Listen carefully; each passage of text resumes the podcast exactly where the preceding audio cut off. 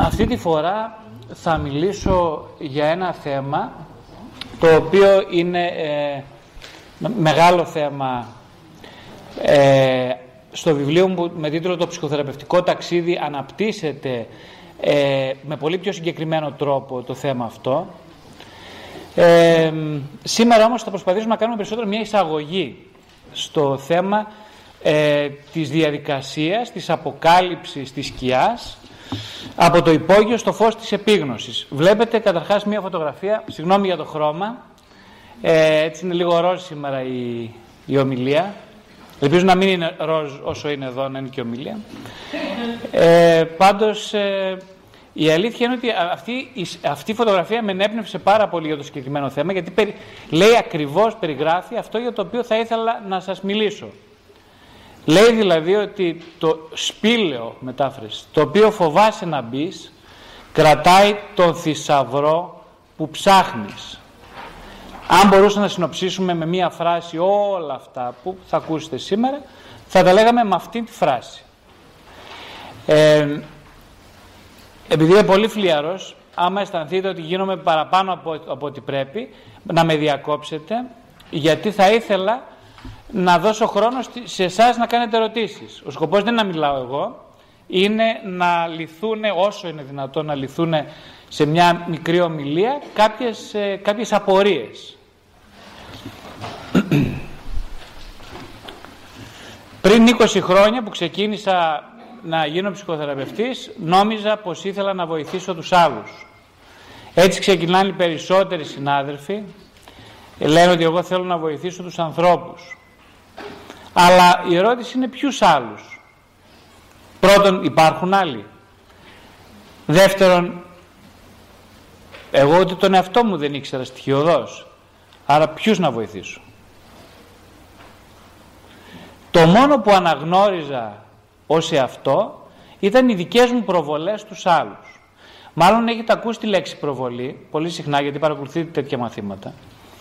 Ε, όταν λέμε προβολή εννοούμε συνήθως την, ε, υπάρχει ένα πολύ μεγάλο κομμάτι μέσα μας το οποίο αγνοούμε ε, και δεν θα θέλαμε ποτέ να το μάθουμε. Αυτό το κομμάτι όμως, επειδή ένα μεγάλο άλλο κομμάτι του εαυτού έχει ανάγκη να το, ε, να το αποκαλύψει, ο μόνος τρόπος να το προσεγγίσουμε είναι να το δούμε πάνω στον έτερο, στον άλλον. Ε, είναι, οι άλλοι λειτουργούν συνήθως ως καθρέφτες. Αυτό συμβαίνει σε κάθε περίσταση, σε κοινωνικές, προσωπικές, διαπροσωπικές σχέσεις.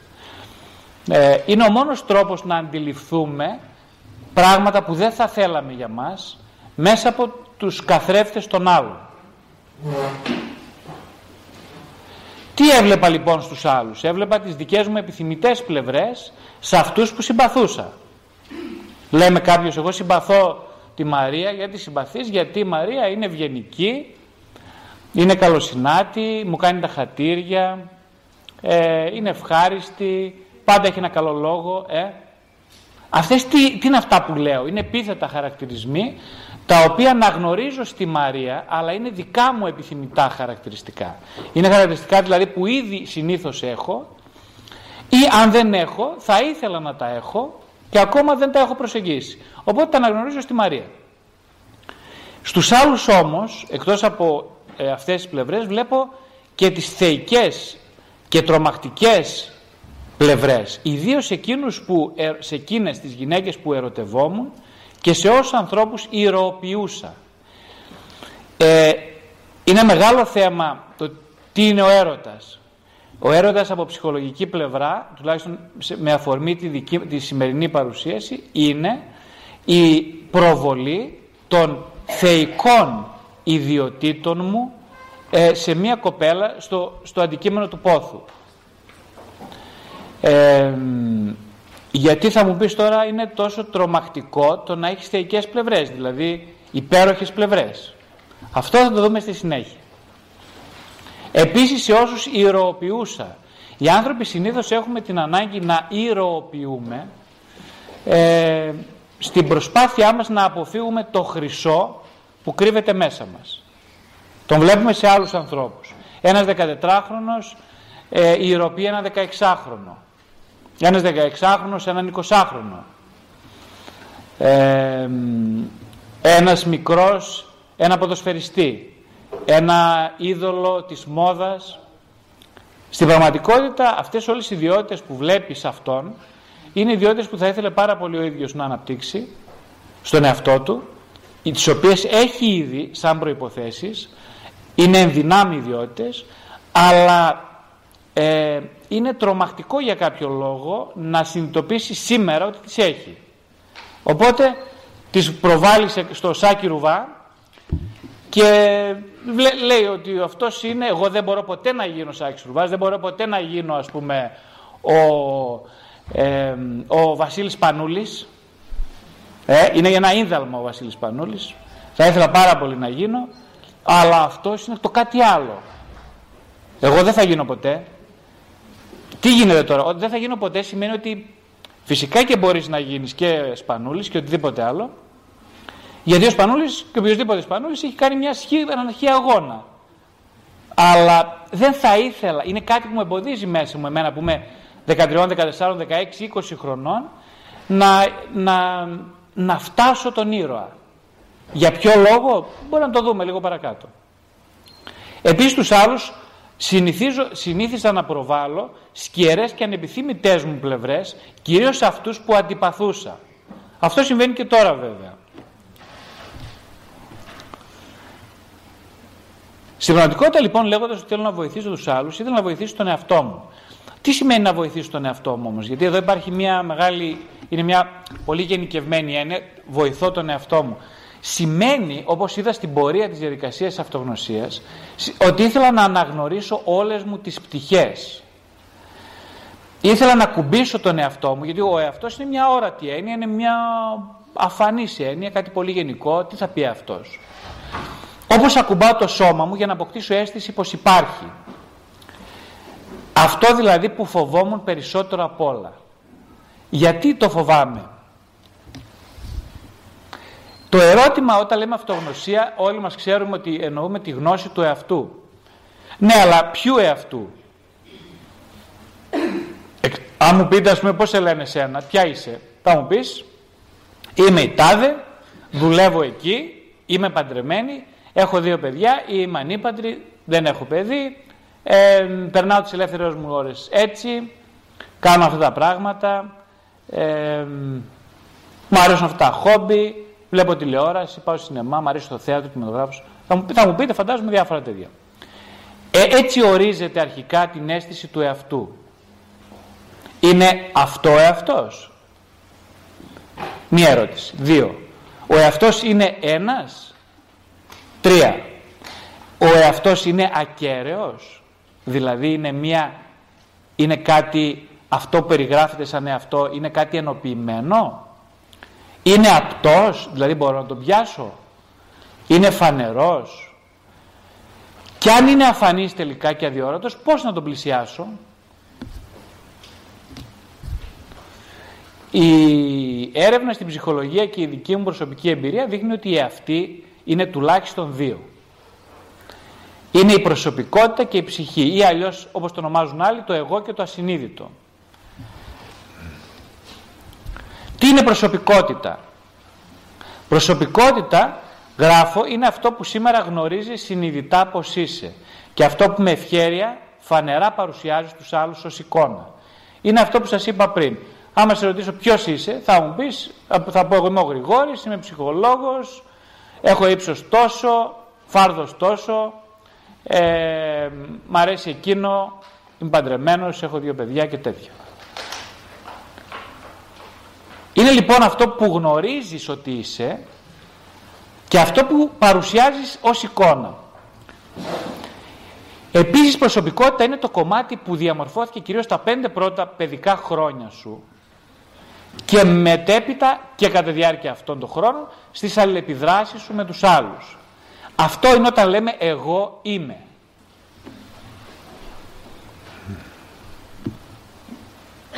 Είναι λοιπόν, όταν μιλάμε για προσωπικότητα, είναι αυτό που προσδοκώ να είμαι, δηλαδή είναι και αυτό που θα έτσι, που περιμένω να αναγνωρίζουν οι άλλοι ότι είμαι, αυτό που περιμένω εγώ να είμαι, αλλά είναι και αυτό που βλέπει ο κόσμος σε μένα.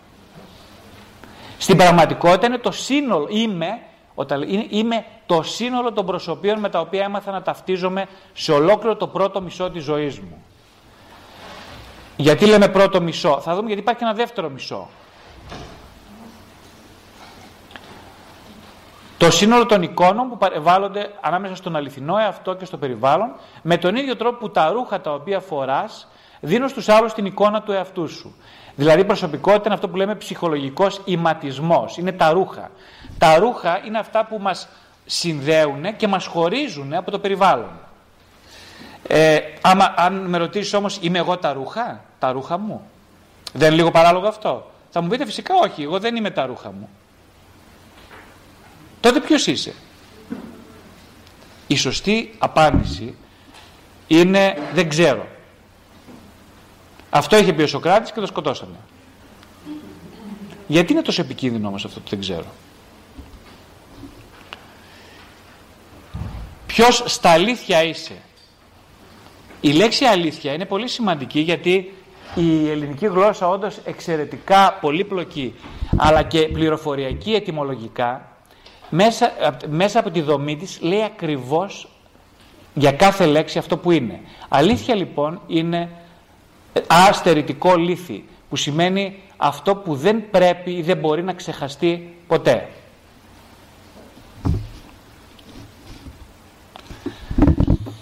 Τώρα, ποια είναι η σκιά όμως και ο σκιώδης εαυτός; Μιλήσαμε για την προσωπικότητα. Τώρα θα μιλήσουμε για κάτι που είναι αντίθετο, έρχεται σε αντιπαράθεση με την προσωπικότητα. Αυτό λέμε στη γλώσσα της ψυχολογίας του βάθους η σκιά, η σκιώδης εαυτός. Η αλήθεια είναι ότι ο άνθρωπος γεννιέται σαν ολότητα. Ένα βρέφος, πριν ακόμα γίνει καν, περάσει τη βρεφική του ηλικία, ε, δεν είναι διαχωρισμένος οργανισμός. Είναι ένα ψυχοσωματικό, είναι ένα όν που έχει μία, στο βαθμό που την έχει, ψυχοσωματική αυτοτέλεια, ακαιρεότητα. Δεν είναι χωρισμένο. Οτιδήποτε βιώνει, το βιώνει σε σωματικό επίπεδο.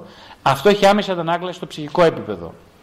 Ε, δεν, είναι, δεν μπορεί να, ακόμα να σκεφτεί, δεν έχει λόγο, δεν μπορεί γι' αυτό να διαχωριστεί. Το πρόβλημα είναι ότι από τα πρώτα ήδη παιδικά χρόνια δοκιμάζουν οι άνθρωποι αναγκαστικά το δέντρο της γνώσης του καλού και του κακού. Φυσικά ξέρετε την ιστορία του δέντρου της γνώσης του καλού και του κακού, είναι το, η αρχή της Παλιάς Διαθήκης. Ο, η, η Παλιά Διαθήκη δεν μιλάει για κάτι, δεν μιλάει για, πραγμα, για ναι, να το πούμε έτσι λίγο, για πραγματικά περιστατικά. Μιλώντας για την Αδάμ και τον, Εύα, την, ε, τον Αδάμ και την Εύα, για το δέντρο της γνώσης του καλού και του κακού. Μιλάει για μια οντολογική πραγματικότητα σε, σε πολύ μεγάλο βάθος. Τι λέει δηλαδή, ότι ο άνθρωπος ήταν αγνός και ζούσε στον παράδεισο. Τι εννοεί αγνός, εννοεί ενοποιημένος. Ο άνθρωπος ήταν ένας. Για, και γιατί ήταν χαρούμενος στον παράδεισο, γιατί ήταν ε, ενωμένος. Τι σημαίνει ενωμένος, σημαίνει ότι δεν λειτουργούσε αποσπασματικά, αλλά ε, σαν ένας. Και ήταν πολύ χαρούμενος και ευχαριστημένος. Ώσπου ήρθε ο, το φίδι και είπε θα γίνεις και εσύ, ε, μπορείς να γίνεις Θεός, γι' αυτό θα δοκιμάσεις τον απαγορευμένο καρπό. Ήταν απαγορευμένος ο καρπός. Γιατί ήταν απαγορευμένος; Θα το δούμε στη συνέχεια. Το, το δέντρο αυτό είναι το μόνο απαγορευμένο δέντρο. Είναι το, το δέντρο της γνώσης του καλού και του κακού. Ο πρώτος διαχωρισμός λοιπόν ήταν τότε; Αυτός είναι ο διαχωρισμός. Είναι ο διαχωρισμός που έγινε στην πρώτη παιδική ηλικία όταν μας είπε η μαμά και ο μπαμπάς δεν πρέπει αυτό να το πάρεις στο στόμα σου γιατί είναι κακό. Δεν πρέπει να φας αυτό, δεν πρέπει να πλησιάρεις το μπαλκόνι. Αμέσως αρχίζαμε να καταλαβαίνουμε από πολύ μικρά παιδάκια ότι υπάρχει κάτι κακό και κάτι καλό. Δηλαδή το καλό τι σημαίνει καλό; Καλό σημαίνει επιδοκιμάζεται. Είναι όχι σωστό. Σωστό, ναι, είναι σωστό, αλλά τι σημαίνει σωστό, είναι ότι είπε ο μπαμπάς μπράβο, γιατί μπράβο παιδί μου το κάνεις αυτό, είσαι ασφαλής έτσι. Το μπράβο οριοθετεί το καλό. Το μη, η αποδοκιμασία οριοθετεί το κακό. Ε, οπότε αρχίζει σιγά σιγά μέσα στην ψυχή να γίνεται ένας διαχωρισμός. Ότι, ότι, ότι το ένα, είναι, το ένα ε, θα πρέπει να το κάνω, το άλλο δεν θα πρέπει, γιατί αν συνεχίσω να το κάνω, πρώτον μπορεί να πάθω κάτι κακό, αλλά το πρώτο κακό που θα πάθω είναι ότι δεν θα με θέλει, δεν θα με αγαπάει η μαμά και ο μπαμπάς, γιατί είμαι κακό παιδί. Ένα παιδί δηλαδή ανυπάκουο.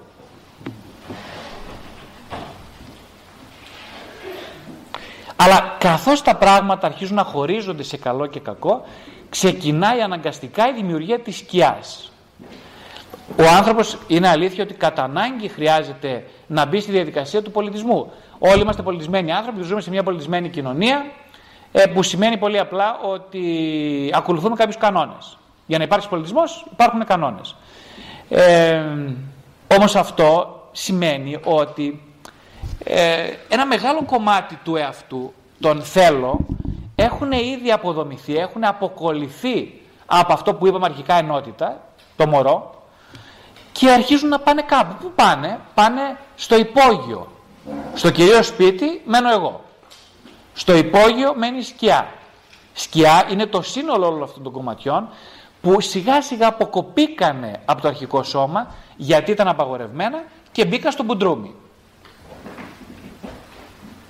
Ο εαυτός λοιπόν αρχίζει να διχάζεται ήδη από τα δύο με τρία χρόνια της ζωής. Ε, σκιά είναι το μέρος του εαυτού που δεν μπορούμε ούτε να δούμε ούτε να γνωρίσουμε. Γι' αυτό λέγεται σκιά. Είναι η ουρά μας που αδυνατούμε όσο και αν την κυνηγάμε να την πιάσουμε. Είναι σαν μια σαυροειδής ουρά που όσο γυρνάει κανείς πάει να την πιάσει αυτή γίνεται άπιαστη. Αυτό λέγεται σκιά. Σκιά είναι ο σκουπιδότοπος που αδειάζουμε όλα τα χαρακτηριστικά της προσωπικότητάς μας. Πρώτον, που δεν τα θέλουμε εμείς. Δεύτερον, δεν τα θέλουν οι άλλοι. Γιατί όπως είπαμε είναι ανεπιθύμητα, προβληματικά για την οικογενειακή κοινωνική εφταξία. Επειδή είναι ενάντια στον πολιτισμένο εαυτό μας. Το πρόβλημα είναι ότι ό,τι κομμάτι αρνούμαστε δεν χάνεται αλλά αποθηκεύεται στο σκληρό δίσκο. Εμείς έχουμε βέβαια την αίσθηση ότι δεν υπάρχει πια αυτό γιατί μέσα από τις εμπειρίες μας αναγνωρίζουμε ο Γρηγόρης τον Γρηγόρη, η Μαρία, ε, η Μαρία τον εαυτό της σαν έναν που φέρεται με συγκεκριμένο τρόπο. Λέει η μαμά η Μαρία, πώς είναι η Μαρία, για πες μου τη Μαρία, πώς, ή λέει η μαμά της η Μαρία, ένα καλό κορίτσι, πλένει τα χέρια της, ε, τρώει της την ώρα της, κάνει τα μαθήματά της, ε, γελάει με αυτά τα θέματα, βλέπει μια ταινία, ένα DVD, της αρέσει κινηματογράφη, της αρέσει το παλέτο κλπ. Λέει, λέει αυτό που βλέπει η μαμά. Ε, και η Μαρία σιγά σιγά ακούγοντας και τις περιγραφές ότι αυτό είμαι, αρχίζει να το πιστεύει ότι αυτό είναι. Είναι όμως αυτό. Το κομμάτι που έχει αποκοπεί και έχει πάει στη σκιά διατηρεί το ενεργειακό του δυναμικό. Δηλαδή έχει μια ενέργεια, έχει μια παρουσία, η οποία επίσης δεν χάνεται. Και τι κάνει τόσα χρόνια, τι περιμένει αυτό το κομμάτι, περιμένει να το εντάξουμε συνειδητά στο ρεπερτόριο των επιλογών μας. Δηλαδή να γίνει ένα κομμάτι το οποίο το έχουμε στα χέρια μας και το χρησιμοποιούμε σαν εργαλείο. Το πρόβλημα είναι όμως ότι όταν ένα, αυτό το δυναμικό που κρύβεται για χρόνια ε, μένει ανενεργό, αντί να χάνει τη δυναμική του, την αυξάνει. Γιατί είναι ενεργό και περιμένει την ώρα για να βγει στην επιφάνεια. Όταν όμως τα πράγματα σκουρίνουν, τα περάσουν αρκετά χρόνια χωρίς να έχει χρησιμοποιηθεί, ε, αυτό συμβαίνει συνήθως από τα 35 έως τα 50 μας χρόνια, τότε πολλές φορές αυτονομείται και διεκδικεί βία να πάρει το χώρο που του ανήκει. Αυτό συμβαίνει, αυτό που λέμε κρίση μέσης ηλικίας. Βέβαια, εγώ θα το έλεγα ότι η ζωή χωρίζεται σε δύο μέρη. Δεν μιλάμε για τις εξελικτικές φάσεις. Μιλάμε κυρίως για το πρώτο μισό που είναι μέχρι τα 25 με 30 χρόνια. Ε, τι γίνεται σε αυτό το πρώτο μισό, τι κάνει ο άνθρωπος; Εκείνο που κάνει είναι συνήθως ε, να θέλει να φτιάξει μια προσωπικότητα, δηλαδή να κάνει ένα δυνατό εγώ. Πώς γίνεται αυτό; Ε, αρχικά συμμετέχοντας στις διαδικασίες εκπαίδευσης. Γίνεται μορφωμένος, αποκτάει προσόντα. Χτίζει μια προσωπικότητα, ε, κάνεις συντροφικές σχέσεις, αποτυχημένες ή επιτυχημένες. Ε, κάποια στιγμή παντρεύεται, μπορεί να κάνει και παιδιά. Δηλαδή, τηρεί τις υποχρεώσεις του απέναντι στην κοινωνία. Ε, είναι ένας άνθρωπος ο οποίος στην καλύτερη περίπτωση έχει επιτύχει Λέμε είναι επιτυχημένος αυτός. Τι εννοούμε; Εννοούμε συγκεκριμένα πράγματα. Ε, έχει οικονομικά επιτυχημένος, επαγγελματικά επιτυχημένος, οικογενειακά επιτυχημένος. Έτσι. Υπάρχουν κάποιες νόρμες. Αυτές τις νόρμες τις έχει τηρήσει. Τώρα όμως φτάνει σε μια ηλικία που είναι από 30 έως 50 χρονών, 35, 40, 45, συνήθως εκεί, στην Ελλάδα, γύρω στα 45 με 50, και αρχίζει πια να τον, η επιτυχία να τον βαραίνει. Αυτή είναι η πολύ καλή περίπτωση που σας λέω τώρα. Υπάρχει και άλλη περίπτωση. Α μιλήσουμε από την καλή περίπτωση. Αρχίζει λοιπόν, είναι πολύ επιτυχημένος, έχει βγάλει λεφτά και αρχίζει να τον βαραίνει η επιτυχία. Πώς είναι δυνατόν να σε βαραίνει η επιτυχία όμως; Εγώ πέτυχα ό,τι ήθελα, θα έπρεπε να είμαι πολύ καλά. Η γυναίκα μου είναι, με αγαπάει, έχω τα παιδιά μου, τη δουλειά μου, επιτυχημένο. Αλλά ξαφνικά αρχίζω να, ε, να κάνω παράξενα πράγματα, ας πούμε. Να έχω καταθλιπτική συμπεριφορά, καταθλιπτικά συμπτώματα. Παθαίνω και κάποια ατυχήματα έτσι στην αρχή μικρά και ανεξήγητα που δεν έχουν κάποιο νόημα. Εγώ τουλάχιστον δεν μπορώ να δώσω κάποιο νόημα σε όλα αυτά. Αρχίζω να θέλω να αποφύγω τους φίλους μου, με κουράζουν με, με το παραμικρό οι φίλοι μου. Ε, γενικά νιώθω πολύ εύκολα κουρασμένος, σωματικά άδειος. Ε, γυρνάω σπίτι και είμαι ένα πτώμα. Πάω στο γιατρό μου λέει μια χαρά φαίνεσαι. Έχεις κάνει παράπονα από τη ζωή σου; Όχι γιατρέ, δόξα στο Θεό, όλα πάνε καλά. Τέλεια. Πώς είναι δυνατόν να πάνε όλα καλά και εσύ έτσι ένα μαύρο χάλι δείχνεις. Δεν ξέρει να την απαντήσει.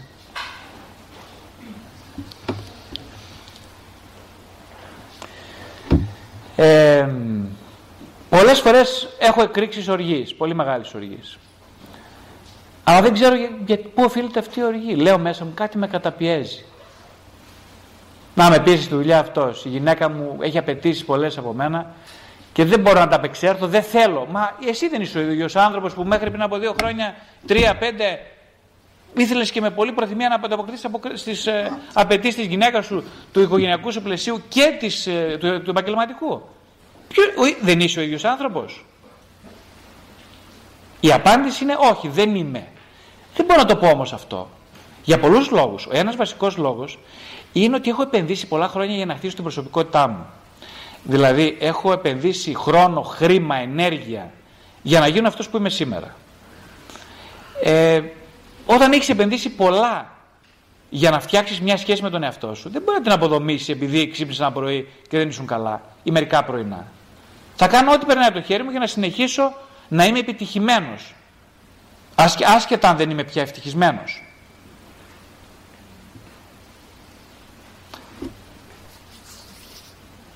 Ένα παράδειγμα λοιπόν αυτής της εκτροπής που μπορεί να οδηγήσει σε ανατροπές είναι ο θυμός.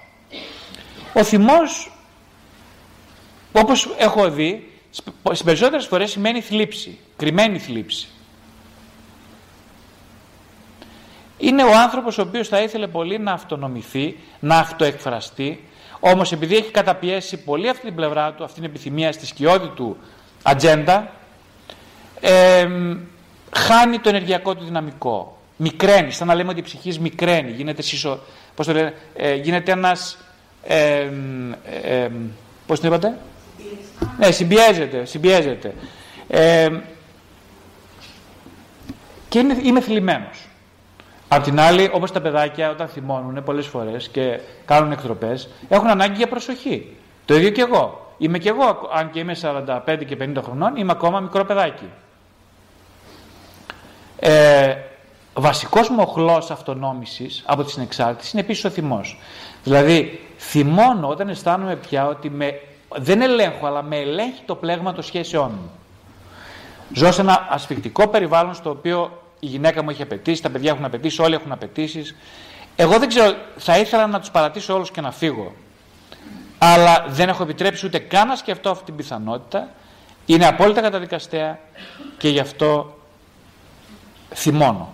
Είναι η μόνη μου διέξοδος. Μα μου λέει η σύζυγος, να κάτσε να μιλήσουμε ρε παιδί μου, να δούμε τι έχεις, να συζητήσουμε. Θυμώνω γιατί ακριβώς δεν θα ήθελα να μπω σε κανένα διάλογο, δεν θα ήθελα να δω τα δικά μου αιτήματα, ούτε να δεχτώ άλλες πιέσεις. Ούτε από τη γυναίκα μου, ούτε από μένα. Δεν θέλω να διαπραγματευτώ τίποτα.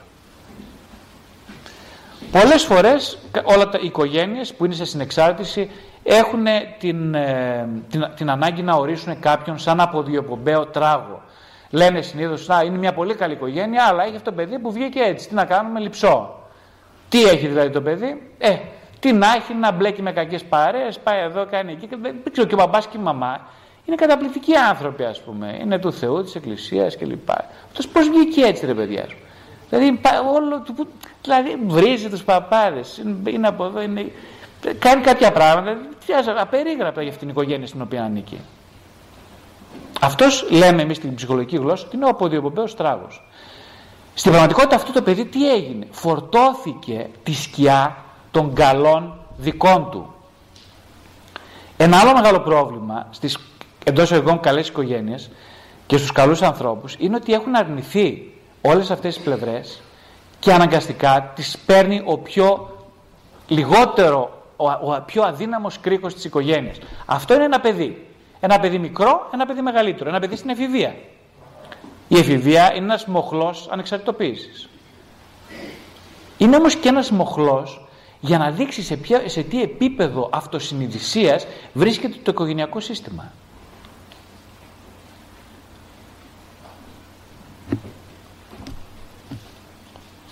Το θέμα είναι ότι ο θυμός χρησιμοποιεί τις περισσότερες φορές όχι ως πρόβλημα αλλά ως απόπειρα λύσης στο πρόβλημα μιας ζωής που είναι στάσιμη αβάλτος. Κατά τη γνώμη μου ο θυμός είναι μια σκιώδη πλευρά της του ανθρώπου ε, η οποία είναι πάρα πολύ πλούσια σε δυναμικό αλλά είναι εξαιρετικά παρεξηγημένη. Γιατί, Γιατί βιώνοντας το θυμό, ερχόμενος σε επαφή με το δικό σου θυμό παίρνεις τις αποστάσεις που χρειάζεσαι. Αυτός εξάλλου είναι και ο λόγος που θυμώνουμε σε πολλές φορές. Δεν μπορώ να χωρίσω από σένα γιατί είμαι εξαρτημένος από σένα και θα θυμώσω όμως πολλές φορές μαζί σου. Ε, είμαι, ε, αισθάνομαι εξαρτημένος και πολύ αναγκασμένος να έχω συγκεκριμένες επιλογές συμπεριφοράς απέναντί σου, αν και με πιέζεις, και γι' αυτό θα πρέπει να θυμώσω. Να πάρω μια ανάσα δηλαδή. Δεν δικαιούμαι μια ανάσα. Όχι. Η προσωπικότητα μου λέει δεν δικαιούσε καμία ανάσα. Να ψοφήσεις αλλά δεν θα πάρεις ανάσα. Ωραία. Τότε και εγώ θα θυμώσω. Αυτός είναι ο διάλογος, ο εικονικός. Όμως ο θυμός σε βοηθάει να οριοθετηθείς και πιο αποτελεσματικά στη σχέση σου. Σε βοηθάει να εκτονωθείς, να εκτονώσεις ένα περίσσευμα ενέργειας. Μια ενέργεια που δεν ξέρεις πού να, να τη βάλεις. Αλλά το, το πιο σημαντικό από όλα, από όλα αυτά είναι ότι είναι οδηγός επίγνωσης.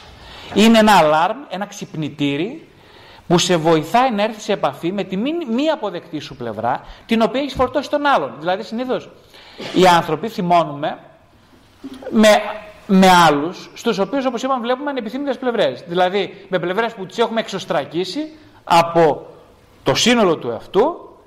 Έτσι, λέμε, ας πούμε, αυτό είναι πολύ ενοχλητικός. Όλο για τον εαυτό του ρε, νοιάζεται. Συνέχεια κοιτάει την πάρτη του, ο παρτάκιας, ας πούμε. Και εγώ ξέρετε πώς θα ήθελα να είμαι παρτάκιας; Αλλά δεν το έχω επιτρέψει. Υπάρχει μια φοβερή λογοκρισία μέσα μου. Και φυσικά βλέπω τη Μαρία που είναι παρτάκια με τους γράφει όλους και λέω τη, τη βρίζω συνεχώς από μέσα μου. Είμαι εξαιρετικά θυμωμένος κάθε φορά που τη βλέπω. Ξέρετε πώς θα ήθελα να είμαι και εγώ σαν τη Μαρία; Θα μου πεις γιατί δεν είσαι. Μα γιατί έχω λογοκριθεί τόσο πολύ, γιατί έχω ταυτιστεί τόσο πολύ με ένα εγώ, στον οποίο δεν χωράει η, η επιθυμία να κοιτάω την πάρτη μου.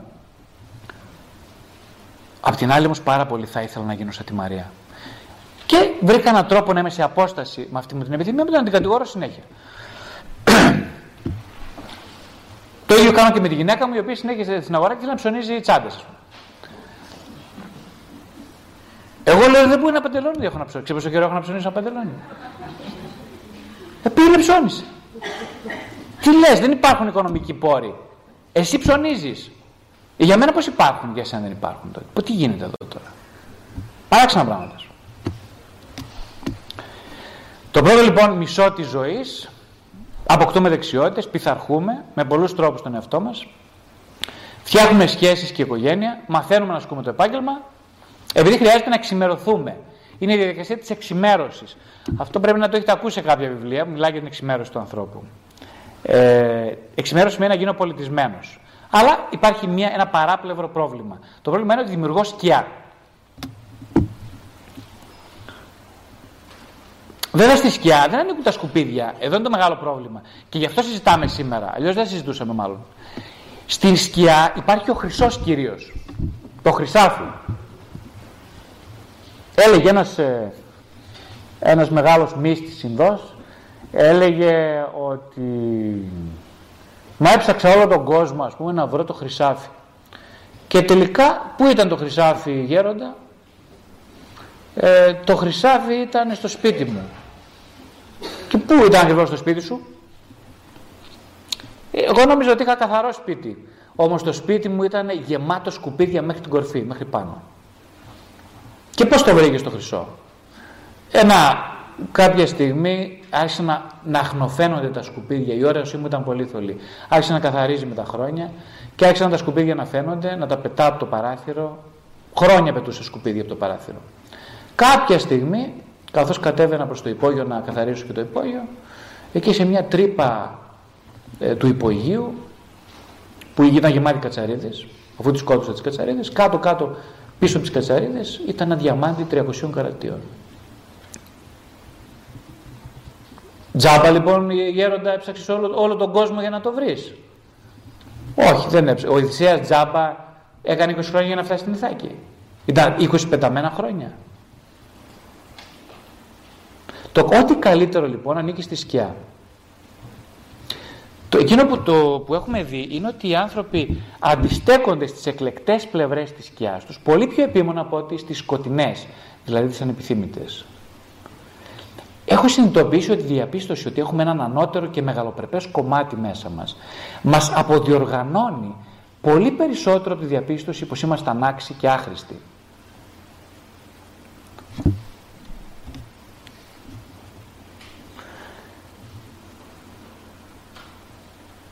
Υπάρχουν πολλοί άνθρωποι που για χρόνια βασανίζονται ε, από ένα αίσθημα ανεπιθύμητου, μια αίσθηση ανικανοποίητου. Ε, τρώγονται με τα ρούχα τους όπως λέμε.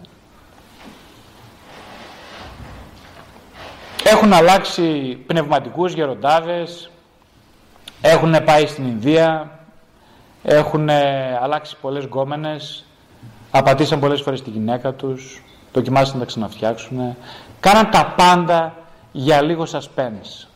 Κάνουν τα πάντα για να, για να βρουν όπως λένε τον εαυτό τους. Ε, μετά συνέβη μια βαριά αρρώστια και συνειδητοποίησαν ότι έχουν πολύ λίγο έλεγχο της ζωής και του εαυτού.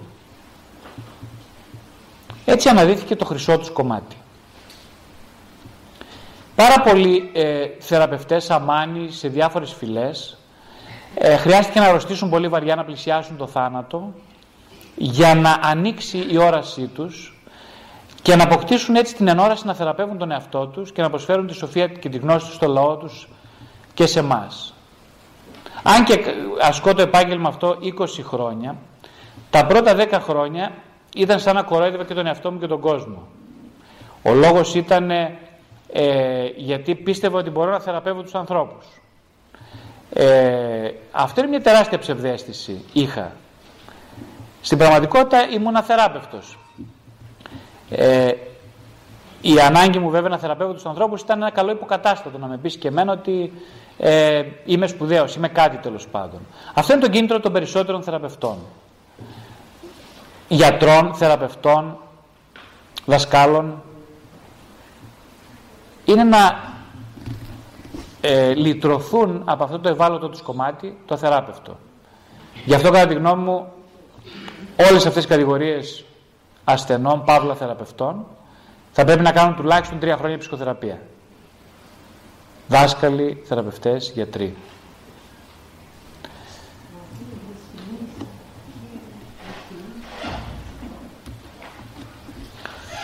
Το, το πρόβλημα της σκιάς, ο Μεσαίωνας το λύνει με τις ακρότητες. Η μεσαιωνική συνείδηση βασίζεται στην προβολή της σκιάς. Οι άντρες είναι πολύ βίαιοι, έχουν φορέσει τον, ε, την πανοπλία της βίας, ε, είναι αποκλειστικό τους προνόμιο να κατέχουν κάτι, κάθε τι θηλυκό, η θηλυκή υπόσταση δεν έχει αυτοτέλεια, ε, ο κόσμος είναι χωρισμένος σε πόλεις κράτη, ε, η πατριαρχία επικρατεί. Η Δυτική Εκκλησία ε, ασχολείται με το να σκοτώνει ανθρώπους χαρακτηρίζοντάς τους ως αιρετικούς. Οπότε ο κόσμος πολλώνεται και έτσι αντιμετωπίζει το πρόβλημα της σκιάς. Ε, σήμερα, στη μεταμοντέρνα εποχή, η διαχείριση της σκιάς είναι έργο των επιχειρήσεων. Έχουμε την καταστροφολογική τηλεόραση, η οποία, όπως ξέρετε πολύ καλή, καλά, ε, μέσα από τις ειδήσεις και μέσα από τα έργα ε, προβάλλει οτιδήποτε προκαλεί τρόμο και εξ αυτού ειδονή η βιομηχανία του κινηματογράφου, ειδικά η αμερικάνικη, η δυτική βιομηχανία ε, τροφοδοτεί τον τρόμο και την έξαρση, την ένταση. Ε, τα μυθιστορήματα, τα best seller κυρίως είναι αυτά που μιλάνε ε, είτε για ακραίες μορφές έρωτα είτε για τρομακτικές καταστάσεις. Γιατί τόσο τρόμος γιατί τόση ένταση ποιον τρέφει αυτή η ένταση. Η απάντηση είναι ότι τρέφει ένα πολύ μεγάλο κομμάτι του εγώ. Ε, στην πραγματικότητα το, το εγώ θέλει να κάνει οτιδήποτε για να αποφύγει να μπει στη σκιά. Δεν θέλει να συναντηθεί με τίποτα με τη σκιά. Ξέρετε για ποιο λόγο δεν θέλει; Υπάρχει ένας πολύ σαφής λόγος δεν θέλει γιατί το εγώ γνωρίζει, προγνωρίζει ότι είναι μια επίπλαστη ταυτότητα. Είναι μια, ε, ε, μια εικονική πραγματικότητα. Είναι ένας θεσμός ε, συμπλεγμάτων που δεν έχει αυτοτέλεια. Που ανα πάσα στιγμή είναι βάλωτο στον αφανισμό. Συντηρείται με μηχανικά μέσα. Αυτός είμαι εγώ. Αυτό είναι το δικό σου εγώ, αυτό είναι το δικό μας εγώ. Αλλά ενώ γνωρίζει ότι είναι τόσο αδύναμο, έχει πάρει πολύ μεγάλη δύναμη. Έχει επανδρωθεί με κυρίως με τους μηχανισμούς των συμπλεγμάτων. Συμπλέγματα, όπως λέμε στη γλώσσα της ψυχολογίας, είναι, ε, είναι ομάδες μηχανοποιημένων, αυτοματοποιημένων ε, συμπεριφορών οι οποίες σχεδόν αυτενεργούν. Έχουν πάρει αυτοτέλεια και μας κάνουν ό,τι θέλουν. Λέμε συνήθως εμείς οι άνθρωποι αυτός έχει κόμπλεξ, έχει κόμπλεξ κατωτερότητας.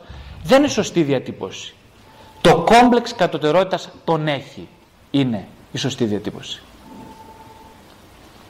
Τα κόμπλεξ, τα συμπλέγματα μας έχουν, μας κρατάνε. Καθορίζουν τις συμπεριφορές μας. Ένας πολύ απλός τρόπος για να δει κανείς ποια είναι τα δικά του κόμπλεξ πάρα πολύ εύκολος, απλός, είναι να, να αρχίσει να κρατάει κάποιο ημερολόγιο. Ένα πολύ απλό ημερολόγιο είναι να κρατάει κατά διάρκεια της εβδομάδας, κάθε μέρα, να σημειώνει, να παρατηρεί και να σημειώνει τις πλευρές που αισθάνθηκε ιδιαίτερα ενοχλημένος από μια συμπεριφορά κάποιου, που αισθάνθηκε ιδιαίτερα ευάλωτος, που αισθάνθηκε ε, αποδιοπομπαίος, ε, που αισθάνθηκε απόρριψη από κάποια σχέση του ή φόβο. Κάποια στιγμή γενικά μέσα στη εβδομάδα που αισθάνθηκε αρκετά αποσταθεροποιημένος. Αν αρχίσει κανείς να συλλέγει αυτές τις στιγμές ή κάποιους εφιάλτες επίσης που είδε ή κάποια όνειρα στα οποία ξυπνάει το πρωί και λέει ευτυχώς ήταν όνειρο αν συγκεντρώσει τέτοιο υλικό θα καταλάβει πολύ εύκολα ποια είναι τα κόμπλεξ, τα δικά του. Όλα αυτά λοιπόν που είπαμε, ο σημερινό κόσμος κάνει ό,τι μπορεί για να διώξει, να μας διώξει εμάς όλους από τη συνειδητότητα της σκιάς μας. Βλέποντας εγώ, ας πούμε, ανοίγοντας τη κοινό από τη δουλειά, βλέπω τηλεόραση, βλέπω αίμα, ας πούμε, σκοτώνονται εκεί, μπαμ, μπαμ, μπαμ, τους καθαρίζουν όλους, αχ, τι σκοτώνονται. Τι γίνεται. Εγώ προβάλλω τώρα, κοιτώντας αυτό τον Clint Eastwood, ας πούμε, ή τον Τάδε, ας πούμε, ο οποίος έχει καθαρίσει 50 με, μέσα σε 15 λεπτά, ε, εκείνη την ώρα τι γίνεται, κάτι σημαίνει κάτι σοβαρό. Ξεγλιστρώ από την δική μου βιαιότητα, ταυτιζόμενος προς στιγμή με τον ήρωα. Αυτό θα μου πεις γιατί είναι κακό. Μια χαρά γίνεται γιατί, γιατί και εσύ δεν να σκοτώσει 50 και την κλείτωσαν οι 50 αύριο το πρωί. Επειδή σκοτώνει αυτός για σένα. Αν ήταν έτσι θα ήταν μια χαρά τα πράγματα. Δεν είναι έτσι όμως μόνο. Όταν γλιτώνει κανείς από τη σκιά, γλιτώνει και από το χρυσό. Δηλαδή είναι σαν να εσύ να είσαι πάμφτωχος τώρα και σου πέσει λαχείο 10 δισεκατομμύρια ευρώ, όσο είναι και το χρέος μας, πόσο είναι, όχι είναι μεγαλύτερο. Και σου πέσει τέλος πάντων ένα τέτοιο λαχείο και ξαφνικά διαπιστώνει ότι το χάσες, πάει το λαχείο. Δεν θα αισθανθείς μια απόγνωση από εδώ μέχρι τη Γερμανία. Ε, σκεφτείτε να είσαι πάνω το σου πέσει ένα τέτοιο λαχείο και να πει γυναίκας πού είναι το λαχείο; Κάποιος αμάν στο πλυντήριο νομίζω, το βάλω στα με τα ρούχα.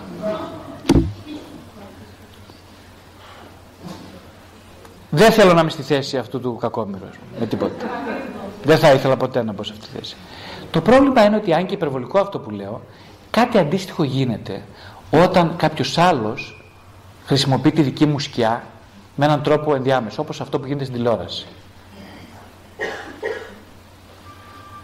Εγώ γλιτώνω και από ένα κομμάτι που αν το ενσάρκωνα με ένα συμβολικό τρόπο θα με απελευθέρωνε. Όχι φυσικά να βγω το, το πρωί και να σκοτώνω, αλλά να κάνω με ένα συμβολικό τρόπο, με ένα τελετουργικό τρόπο αυτό που θα ήθελα να κάνω, χωρίς να σκοτώθει κανένας. Πώς γίνεται αυτό θα μου πείτε. Μπορείς το δούμε λίγο αργότερα. Το πρόβλημα, όπως είπαμε, είναι ότι είναι πολύ πιο εύκολη η προβολή από την ενσωμάτωση. Όχι πιο ανώδυνη. Όταν εγώ επενδύω σε αυτό που σηκώνει τη σκιά μου, στον αντιπαθητικό προϊστάμενό μου, ε, στον κακό ιερέα ο οποίος μαζεύει τα λεφτά και τα βάζει στο μπαγκάρισμα και αγοράζει κούρσα με τα λεφτά της ενορίας στην τύχη το λέω ε, με την εγωίστρια γυναίκα μου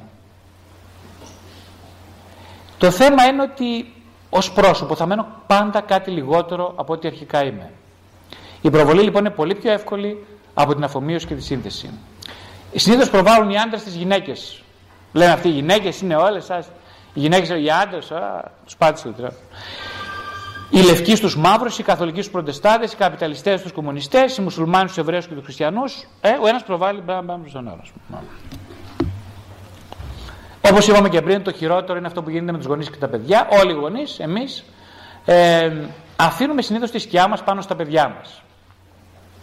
Ε, τι σημαίνει αυτό, Σημαίνει ότι τις πλευρές που δεν ενσωματώσαμε στην προσωπικότητά μας συνήθως καλούνται αναγκαστικά τα παιδάκια να τις ενσωματώσουν εγώ έγινα πολύ καλός μαθητής γιατί η μαμά μου δεν σπούδασε στο πανεπιστήμιο αυτό είναι γνωστό παράδειγμα, το ξέρετε νομίζω ε.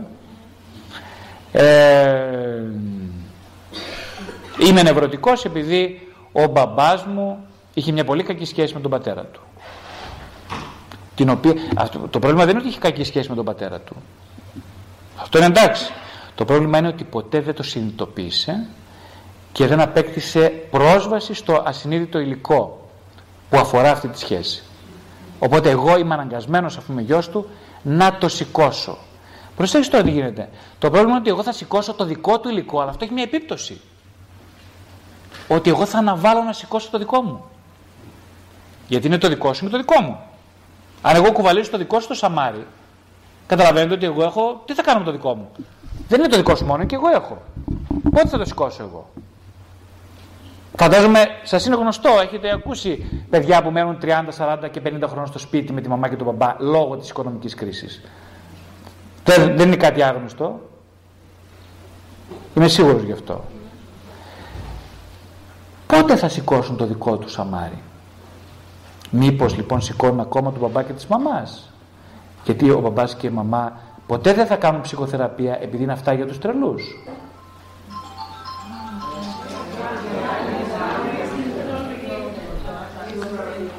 Η τεχνολογία παρεμβάλλεται. Και γιατί δεν σηκώνει, γιατί να μην κάνει ο μπαμπάς και η μαμά ψυχοθεραπεία; Έλα μωρέ, εγώ τώρα μεγάλωσα, δεν είμαι για αυτά. Εσύ να τα κάνεις που είσαι νέος. Αυτό είναι μια επεκφυγή. Η ψυχοθεραπεία, η αυτογνωστική διαδικασία απαιτεί πολύ σκληρή δουλειά. Μου λέει ο πεθερός μου, καλά ρε, πάρε την τσάπα να τσαπίσεις. Τι άντρας είσαι; Λέω, εσύ είσαι άντρας που τσαπίζεις. Μήπως είμαι λίγο περισσότερο άντρας από σένα; Θες να το συζητήσουμε πολύ αυτό; Τι σημαίνει αντρισμός; Ο γονατισμός δεν είναι μια αντρική ποιότητα, όπως ξέρετε πολύ καλά. Είναι μια ποιότητα που κυρίως εμπλέκει την πρόθεση και την ανάγκη να έρθει κανείς σε επαφές με αυτό που τον τρομάζει. Πάρα πολλές γυναίκες σε πολύ δύσκολες στιγμές απέδειξαν ανδρισμό εξαιρετικά πιο ε, καθαρό και αυτούσιο από πάρα πολλούς άντρες. Επέδειξαν τουλάχιστον αυτή την ποιότητα. Οπότε το να δουλέψει κανείς με τον εαυτό όπως λέμε θα απαιτεί πάρα πολύ σκληρή δουλειά. Είναι μια επίπονη διαδικασία. Οπότε τι προτιμάει ο γονιός, αυτό φυσικά που λέμε έτσι δεν, είναι, δεν γίνεται τίποτα από αυτά συνειδητά στις περισσότερες περιπτώσεις. Είναι μια πάλι υποσυνείδητη διαδικασία. Προτιμά να διασπάσει την προσωπικότητα του μικρού του παιδιού επιτρέποντας τη δική του διάσπαση. Να παραμείνει ο ίδιος διασπασμένος για πολλά χρόνια. Γράφει στη βίβλο ανταποδίδοντας αμαρτία των πατέρων επί τα τέκνα έως τρίτης και τετάρτης γενεάς των μισούντων με. Ε, όλα στη βίβλο είναι τα πάντα μέσα. Δεν έχουμε μάτια να διαβάσουμε φυσικά, όχι μόνο την, την Αγία Γραφή, αλλά και τίποτα, κανένα κείμενο αληθείας. Η αλήθεια είπαμε είναι κάτι που τρομάζει. Και έτσι καθώς το παιδί μεγαλώνει κουβαλώντας μια σκιά που δεν του ανήκει τότε έχει να αντιμετωπίσει μια πολύ ογκώδη σκιά όχι μόνο τη σκιά την πολιτισμική που κουβαλάμε όλοι αδιακρίτως αλλά και την οικογενειακή. Το βάρος είναι πάρα πολύ μεγάλο στις πλάτες του. Το μπέρδεμα το ψυχικό γίνεται όλο και μεγαλύτερο. Υπάρχει ασφυξία, θυμός και εξάντληση. Ως ενήλικος λοιπόν έχει την τάση να την ακουμπήσει στα δικά του παιδιά.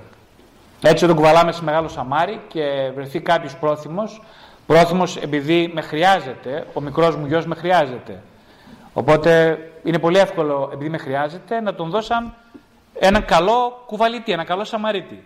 Και να του πω, ασυνείδητα φυσικά, κάτσε και εσύ τώρα που με αγαπάς, πάρε ένα μερίδιο. Από τα 500 κιλά κουβάλα 100 εσύ. Δεν θα μου πει όχι. Πώς θα μου πει όχι; Αυτό το προσλαμβάνει ως αγάπη ο μικρός μου γιος. Είναι μια δωρεά. Τώρα τι δωρεά, αγάπη. Οπότε είναι μια αυτόματη κίνηση να αναποθέτεις τη σκιά σου στα παιδιά σου. Το μεγάλο πρόβλημα, για αυτό το συζητάμε κατά τη γνώμη μου, είναι ότι η ξένη σκιά ξουκλεύει τη δημιουργικότητα. Δηλαδή αν εγώ ως πατέρας ε, ασχοληθώ με, με, τα, με τα σκιώδη μονοπάτια μου, θα πονέσω στη διαδικασία, βεβαίως και θα πονέσω, θα δυσκολευτώ, θα τρομάξω, θα χρειαστώ βοηθούς στην πορεία αυτή. Όμως θα έρθω σε επαφή με τη δημιουργικότητά μου, την οποία τώρα δεν θα έρθω ποτέ σε επαφή, βαριέμαι τη ζωή μου, ε, ό,τι κάνω το κάνω μηχανικά, είμαι ένας κουρασμένος μεσήλικας και με, με, τα, τα έχω βάλει τη ζωή στον αυτόματο πιλότο. Ο αυτόματος πιλότος είναι εξαιρετικά βαρετός. Ένα παράδειγμα, ένας άντρας που έβλεπα παραπανιόταν πως δεν έβλεπε ποτέ όνειρα όταν μπήκε στην ψυχοθεραπεία. Αντίθετα, ο πεντάχρονος γιος του έβλεπε πάρα πολλά και ζωντανά όνειρα. Αλλά το πράγμα άλλαξε από τη στιγμή που μπήκε σε θεραπεία. Τότε λοιπόν άρχισε να βλέπει ο ίδιος τα δικά του όνειρα και αυτομάτως η ένταση του παιδιού καταλάγιασε. Τι έγινε στην πραγματικότητα; Αντί να αφήνει ασυνείδητα τη σκιά στην πλάτη του γιού του, ανέλαβε την ευθύνη της επεξεργασίας της, οπότε το παιδί ρέμισε λιγάκι. Τώρα το παιδί θα μπορεί να παραμείνει παιδί για όσο χρονικό διάστημα ο άνδρας δούλευε ψυχοθεραπευτικά. Το τρομακτικό με πάρα πολλά παιδιά είναι ότι ποτέ δεν υπήρξαν παιδιά. Ε, θεωρούμε αυτονόητο ότι ένα παιδί υπήρξε παιδί. Δεν είναι καθόλου μα καθόλου αυτονόητο. Τα περισσότερα παιδιά που επισκέφτονται το γραφείο του ψυχοθεραπευτή δεν υπήρξαν παιδιά. Θα μου πεις και τι υπήρξαν. Φω, φωτο, φορτοεκφορτωτές. Αυτό. Το παιδί δεν είναι ένα όν που ζει από, από τριών χρονών μέχρι 11. Δεν είναι αυτό παιδί. Δεν είναι ορισμός αυτός. Αυτός είναι ένας βιολογικός ορισμός. Ο ψυχοκοινωνιοβιολογικός ορισμός του παιδιού είναι ότι είναι ένα όν το οποίο έχει δικαίωμα να εξαρτάται από έναν ενήλικα. Αυτό Δεν συμβαίνει σε πάρα πολλές περιπτώσεις στην Ελλάδα. Και ο λόγος ήταν αυτός που σας είχα πει πριν. Το ερώτημα είναι βέβαια τώρα καλά μας τα λες, αλλά είναι δυνατόν να αρνηθεί κανείς την προβολή της σκιάς κάποιου άλλου; Δηλαδή αν εγώ τώρα μου φορτώσεις εσύ και μου πεις μου φορτώσεις τη δική σου σκιά, εγώ πώς να την αρνηθώ; Το ερώτημα αντιστρέφεται και είναι πώς να χειριστείς κάτι για το οποίο δεν έχεις ιδέα ότι υπάρχει. Έτσι, για να χειριστώ έναν φορτωτή, να χειριστώ το, την τηλεόραση, πρέπει να ξέρω ότι υπάρχει μια τηλεόραση, υπάρχει και ένα κουμπί. Πώς το λένε το τηλεκοντρόλ.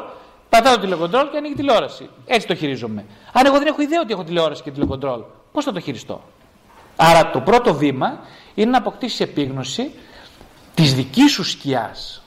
Εγώ γιατί σας μιλάω σήμερα εδώ; Γιατί 20 χρόνια παλεύω με τη δική μου. Συγγνώμη. Βεβαίως. Εξαιρετικό φως και τεραστίων διαστάσεων. Τόσο που κόλληψα να τυφλωθώ. Ο Θεός με προστάτευσε και δεν τυφλώθηκα. Αν και μια τέτοια τύφλωση θα έλεγα ότι είναι και πολύ ελκυστική. Όμως, το ερώτημα παραμένει. Έχεις επίγνωση της σκιάς σου; Ο Σοκράτης είπε δεν ξέρω. Ο Σοκράτης όμως ήταν σοφός. Εγώ που είμαι τελείως βλάξ, λέω βεβαίως και ξέρω. Εγώ δεν ξέρω, φυσικά και ξέρω. Πες μου τι θέλεις να σου πω, ρώτα μου ό,τι θέλεις. Τα ξέρω όλα. Ψυχολόγοι δεν ξέρουν τίποτα. Εγώ τα ξέρω όλα. Θα έρθετε σε μένα, θα σας κάνω και δωρεάν θεραπεία. Σας είναι γνωστή αυτή, αυτή η ατάκα. Δεν υπάρχει πιθανότητα εσύ που μιλάς έτσι να χειριστείς τη σκιά σου, γιατί δεν έχεις ιδέα του ποιος είσαι. Εσύ νομίζεις ότι είσαι γρηγόρης, αλλά έλατε που δεν είσαι. Το 3% στη χειρότερη, στην καλύτερη περίπτωση είναι αυτό που λες. Γρηγόρης. Το 97 δεν έχεις ιδέα. Βεβαίως.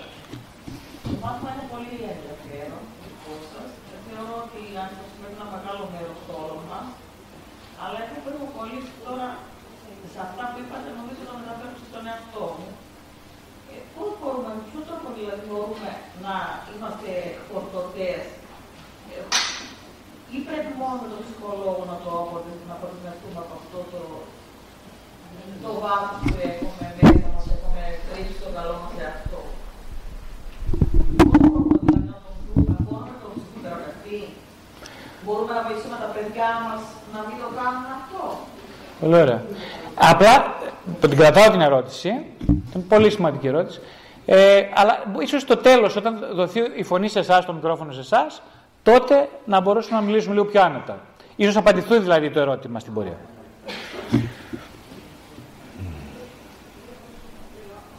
Ναι, η απάντηση ας πούμε στην ερώτηση ε, πώς να χειριστείς ας πούμε όταν είναι θυμωμένη μαζί μου η προϊστάμενη, προϊστάμενός μου, θυμωμένος και συνέχεια μιλάει με υποτιμάει. Είναι οργισμένος μαζί μου ας πούμε και μου μιλάει με έναν τρόπο απαράδεκτο. Και εγώ δεν πάω να κάνω τίποτα, εξαρτάμαι ας πούμε. Εξαρτώ. Τι να κάνω ας πούμε. Ή ο, ο, ο συνάδελφός μου μιλάει με έναν τρόπο απαράδεκτο για τα δεδομένα μας. Πούμε. Κάποιες στιγμές ξεφεύγει όλα αυτά. Ε. Και γυρνάω σπίτι και με χάλια.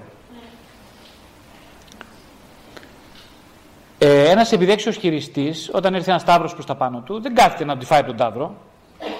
Τι κάνει; Έχετε δει ταυρομαχίες. Προσελκύει, έχει κόκκινο πανάκι, έρχεται ο τάβρος με φόρα πάνω σου κατευθείαν, ναι, και την τελευταία στιγμή με μια πολύ απλή κίνηση, χωρίς καθόλου προσπάθεια, τραβά το κόκκινο πανάκι και καρφώνεται από εκεί.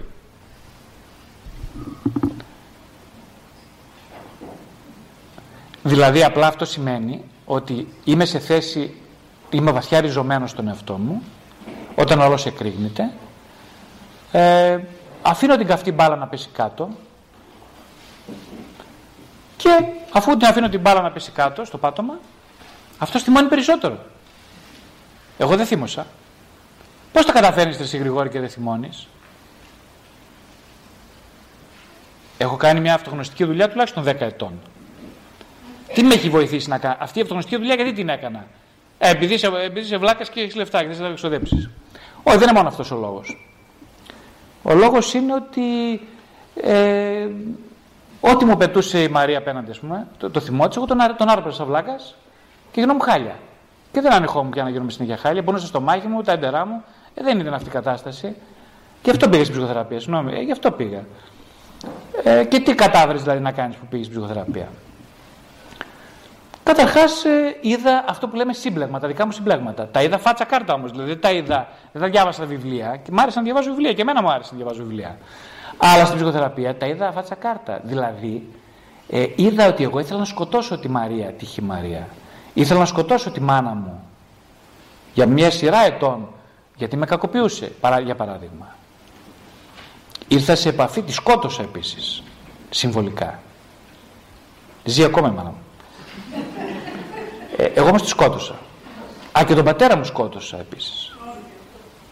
Τους σκότωσα όλους. Ξέρετε τον ειδήποτε τυραννό. Τόσο τους σκότωσα. Πώς τους σκότωσε, συμβολικά. Μέσα από τη διαδικασία της αυτογνωσίας. Και αφού λοιπόν τους σκότωσες, τι και τι κατάφερες που τους σκότωσες; Άντε και τους σκότωσες. Και τι κατάφερες τώρα. Σκο, σκοτώ, βγάζω, σκοτώνω τι σημαίνει. Βγάζω από τη μέση ένα βάρος που δεν με αφήνει να δω τις δικές μου ε, εκκρεμότητες με τον εαυτό μου. Φεύγοντας λοιπόν η μαμά και ο μπαμπάς σαν βάρη από τη μέση, σε σακιά, ε, βλέπω στον καθρέφτη το γρηγόρι. Τι σημαίνει το γρηγόρι. Βλέπω στον καθρέφτη αυτόν ε, του οποίου το δυναμικό θέλω να αναπτύξω. Μα πριν ποιον έβλεπες, τον, ε, τον Κώστα και τη Γιάννα; Ναι, αυτούς μόνο έβλεπα. Κάναν άλλο.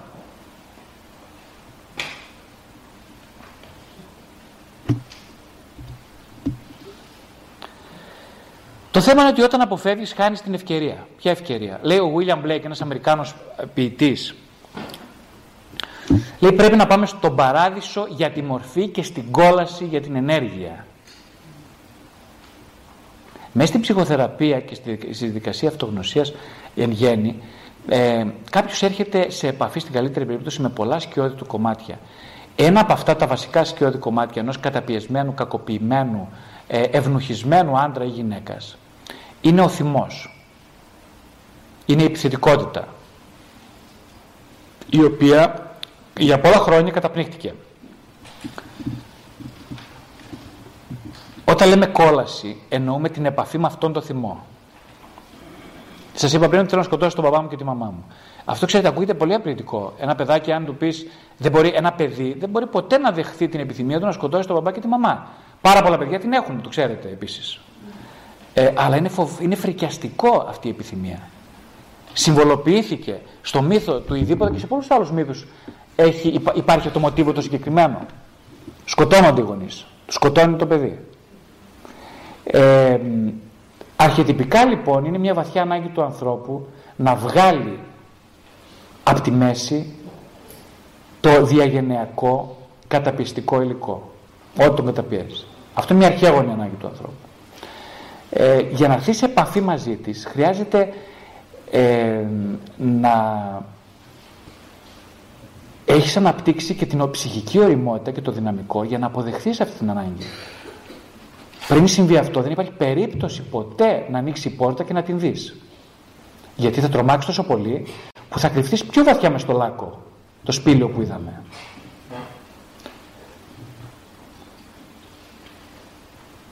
Όμως η αλήθεια είναι ότι μόνο όταν έρθεις σε επαφή με αυτές τις σκιώδεις πλευρές, με την εσωτερική σου κόλαση, τότε έρχεσαι σε επαφή με την ανώτερη δημιουργικότητά σου. Στους αρχαίους Έλληνες ο Άδης είναι, ε, σημαίνει αφανής, αθέατος κόσμος.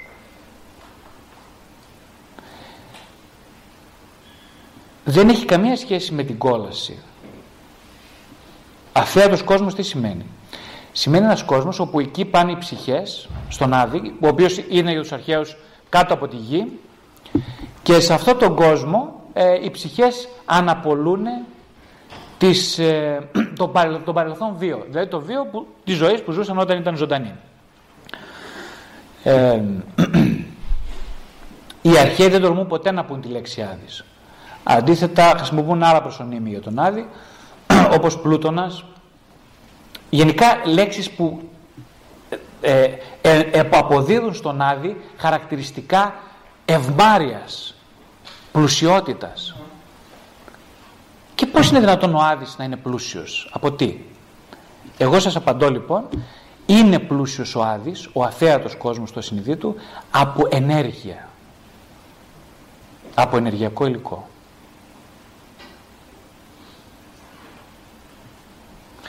Μια ιστορία. Ήταν μια μικρή Ιαπωνέζα σε ένα ψαροχώρι κάποια στιγμή έμεινε έγκυος. Ε, τρόμαξε η κοπέλα πολύ στο χωριό και είπε ο, μεταξύ το άσκασε, είχε φύγει, ήταν, ήταν στρατιώτης ο, αυτός που την άφησε έγκυο. Και οι γονείς αμέσως παιδί μου τι έγινε, ποιος το έκανε αυτό; Και λέει το έκανε ο ιερέας του χωριού. Ο ιερέας σ' άφησε έγκυο; Τώρα θα δεις. Πάνε λοιπόν πάνε στο σπίτι του ιερέα τον βρίσκουν και του τα ψάλουν μέχρι εκεί που δεν πάει. Εκείνος δεν είπε τίποτα. Στο τέλος αφού τελείωσα μας άκουσες, μας άκουσες του είπανε. Όλα αυτά είναι έτσι ώστε έτσι ε, ώστε έτσι τίποτα άλλο Μετά από λίγους μήνες, ήταν πολύ μεγάλη αναστάτωση στο χωριό, όλοι μιλούσαν για τον ιερέα, τον κατηγορούσαν, ήταν πολύ θυμωμένοι πώς μπορεί να γίνει αυτό και όλα αυτά. Ε, μετά από κάποιους μήνες, τέλος πάντων, ε, τελειώνει ο πόλεμος, γυρνάει ο στρατιώτης πίσω, μαθαίνει τα πράγματα και λέει στον. Ε, στην, ε, παραπεί, πάει και παίρνει την ευθύνη, λέει: Κάτσε, εγώ το έκανα. Εγώ είμαι ο πατέρας του παιδιού. Το λέει στους γονείς. Οι γονείς ε, έκπληκτοι, φοβερά ένοχοι, δεν ξέρουν τι να κάνουν, είναι φοβερά προβληματισμένοι λοιπά. Πάνε στο σπίτι του ιερέα, το βρίσκουν πάλι, του λένε Ζητάμε εσύ χίλια συγγνώμη για αυτήν την φοβερή μας αυτή πράξη, για όλα αυτά που είπαμε, που κάναμε όλο αυτό το διάστημα. Είμαστε, δεν έχουμε λόγια να απολογηθούμε και όλα αυτά. Ε, σου συγγνώμη και όλα αυτά. Τους ακούει ο ιερέας, στο τέλος τους λέει, ώστε έτσι. Αυτή η ιστορία τι λέει; Αυτός ο ιερέας τι μπόρεσε να κάνει; Κάτι που καλούμε στο καθένας να κάνει. Ε, αυτός ο ιερέας ενσυνείδητα θεώρησε αυτόν υπεύθυνο για το ενεργειακό υλικό της σκιάς όλου του χωριού. Σήκωσε στις πλάτες του τη σκιώδη ενέργεια όλου του χωριού. Όλο αυτό το διάστημα οι άνθρωποι εκ, εκτονώθηκε όλη αυτή η ενέργεια ε, είχαν, είχαν, την, όλοι είχαν την ευκαιρία ο καθένας να ρωτήσει τον εαυτό του, να αναρωτηθεί τι συμβαίνει. Το ίδιο συνέβη και μετά όταν ξαναπάτησε μονολεκτικά ο ιερέας, ώστε έτσι, άρχισαν οι ίδιοι ήρθαν σε επαφή με κάτι που τους τρόμαζε πάρα πολύ. Με τη δική τους σκιά. Ο ιερέας, σηκώνοντας την σκιά των άλλων ανθρώπων, επέτρεψε σε αυτούς τους ανθρώπους ο καθένας να σηκώσει σταδιακά στο βαθμό που μπορούσε το μερίδιο της δικής του. Και έτσι εκτονώθηκε μια αίτηση που θα είχε καταστροφικές συνέπειες διαφορετικά. Το ερώτημα λένε, ας πούμε, να αγαπάς τους εχθρούς σου. Δηλαδή, την έχετε ακούσει φυσικά αυτή τη φράση. Είναι, νομίζω είναι και στο Ευαγγέλιο. Να, τι σημαίνει, γιατί ο Χριστός λέει να αγαπάς τους εχθρούς σου; Είναι βασικότατη εντολή. Ε; Είναι η, η βασικότατη υπέρβαση του χριστιανισμού. Τι σημαίνει εδώ, είναι πολύ ενδιαφέρον όμως αυτό. Ποιος είναι ο εχθρός καταρχάς, είναι μια πολύ καλή ερώτηση. Το ερώτημα είναι πώς να αγαπάς τον έξω εχθρό όταν ο μέσα εχθρός μένει άγνωστος και ασυμφιλίωτος. Ο ιερέας αυτός έδειξε μια πράξη ανοχής και αγάπης. Αυτός ο συγκεκριμένος ιερέας, χωρίς να τον ξέρω, είμαι σίγουρος ότι έχει δει τεράστια ποσά της δικής του σκιάς και τα έχει αποδεχτεί. Όταν... Ναι.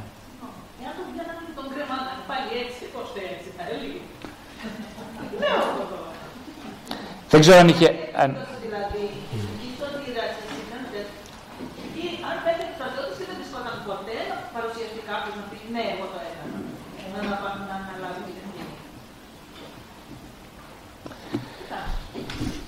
Δεν ξέρω τι θα έκανε ο ιερέας, ξέρω τι έκανε κάποιος άλλος.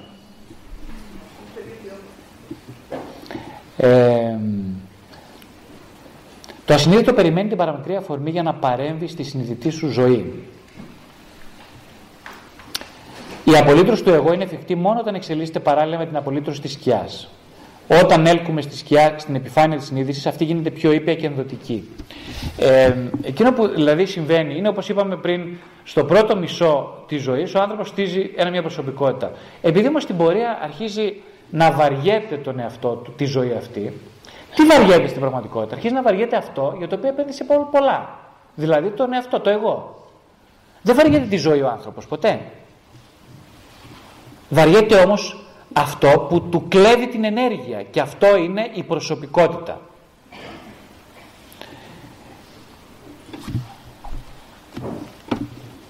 Οπότε η απάντηση, το αντίδοτο στη βαρεμάρα και στην ε, κλινική της έξαρση που είναι η κατάθλιψη είναι αυτό που είπε ο Όσκαρ Βάιλτ ο οποίος ήταν εξαιρετικά έξυπνος και μάλλον μελέτησε σε βάθος τη δική του σκιά. Ήταν αν θες να δεις ποιος τα αλήθεια είσαι, τότε δοκίμασε όσους μπορείς περισσότερες μάσκες. Ε, η αλήθεια είναι ότι τίποτα δεν μπορεί να φανερωθεί πιο καθαρά πίσω από μία μάσκα. Είναι αυτό που έλεγε κάποιος, μια βασική αρχή της θεραπείας, ότι φορώντας μια μάσκα, δηλαδή κάνοντας εγώ το ρόλο του αστυνομικού, για παράδειγμα, φορώντας ένα κουστούμι αστυνομικού και βγαίνοντας στον δρόμο και κάνοντας τον αστυνομικό, ε, μπορεί να έρθω σε επαφή με μια βίαιη πλευρά μου, την οποία ποτέ δεν είχα υποθέσει ότι έχω. Θα μου πεις, είναι δυνατόν, είσαι εσύ αυτός ο βίαιος άνθρωπος; Το έκανες μόνο επειδή φόρεσες μια μάσκα. Δεν είναι σωστή απάντηση αυτή. Το πρόβλημα με τη ζωή, λέμε η ζωή είναι δύσκολη ρε παιδί μου ας πούμε. Γιατί είναι δύσκολη, γιατί δεν την κατανοείς τη ζωή. Αλλά το πρώτο πράγμα που πρέπει να κατανοήσεις είναι τον εαυτό σου. Και δεν το κατανοείς γιατί είναι πολύπλοκος. Γιατί είναι πολύπλοκο. Τι σημαίνει πολύπλοκος; Πολύπλοκος σημαίνει ότι είσαι μια λεγεώνα από προσωπία.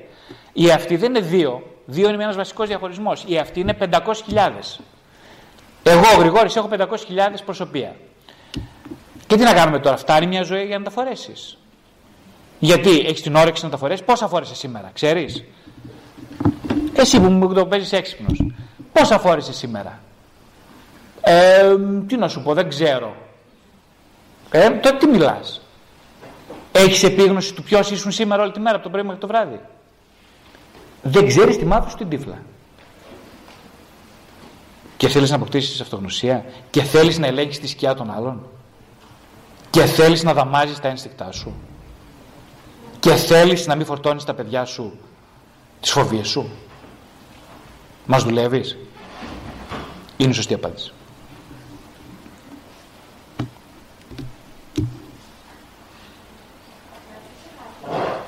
ναι Βεβαίως, αν συμφωνούν, δεν ξέρω αν συμφωνούν και άλλοι. Ωραία, 10 λεπτάκια τότε και συνεχίζουμε.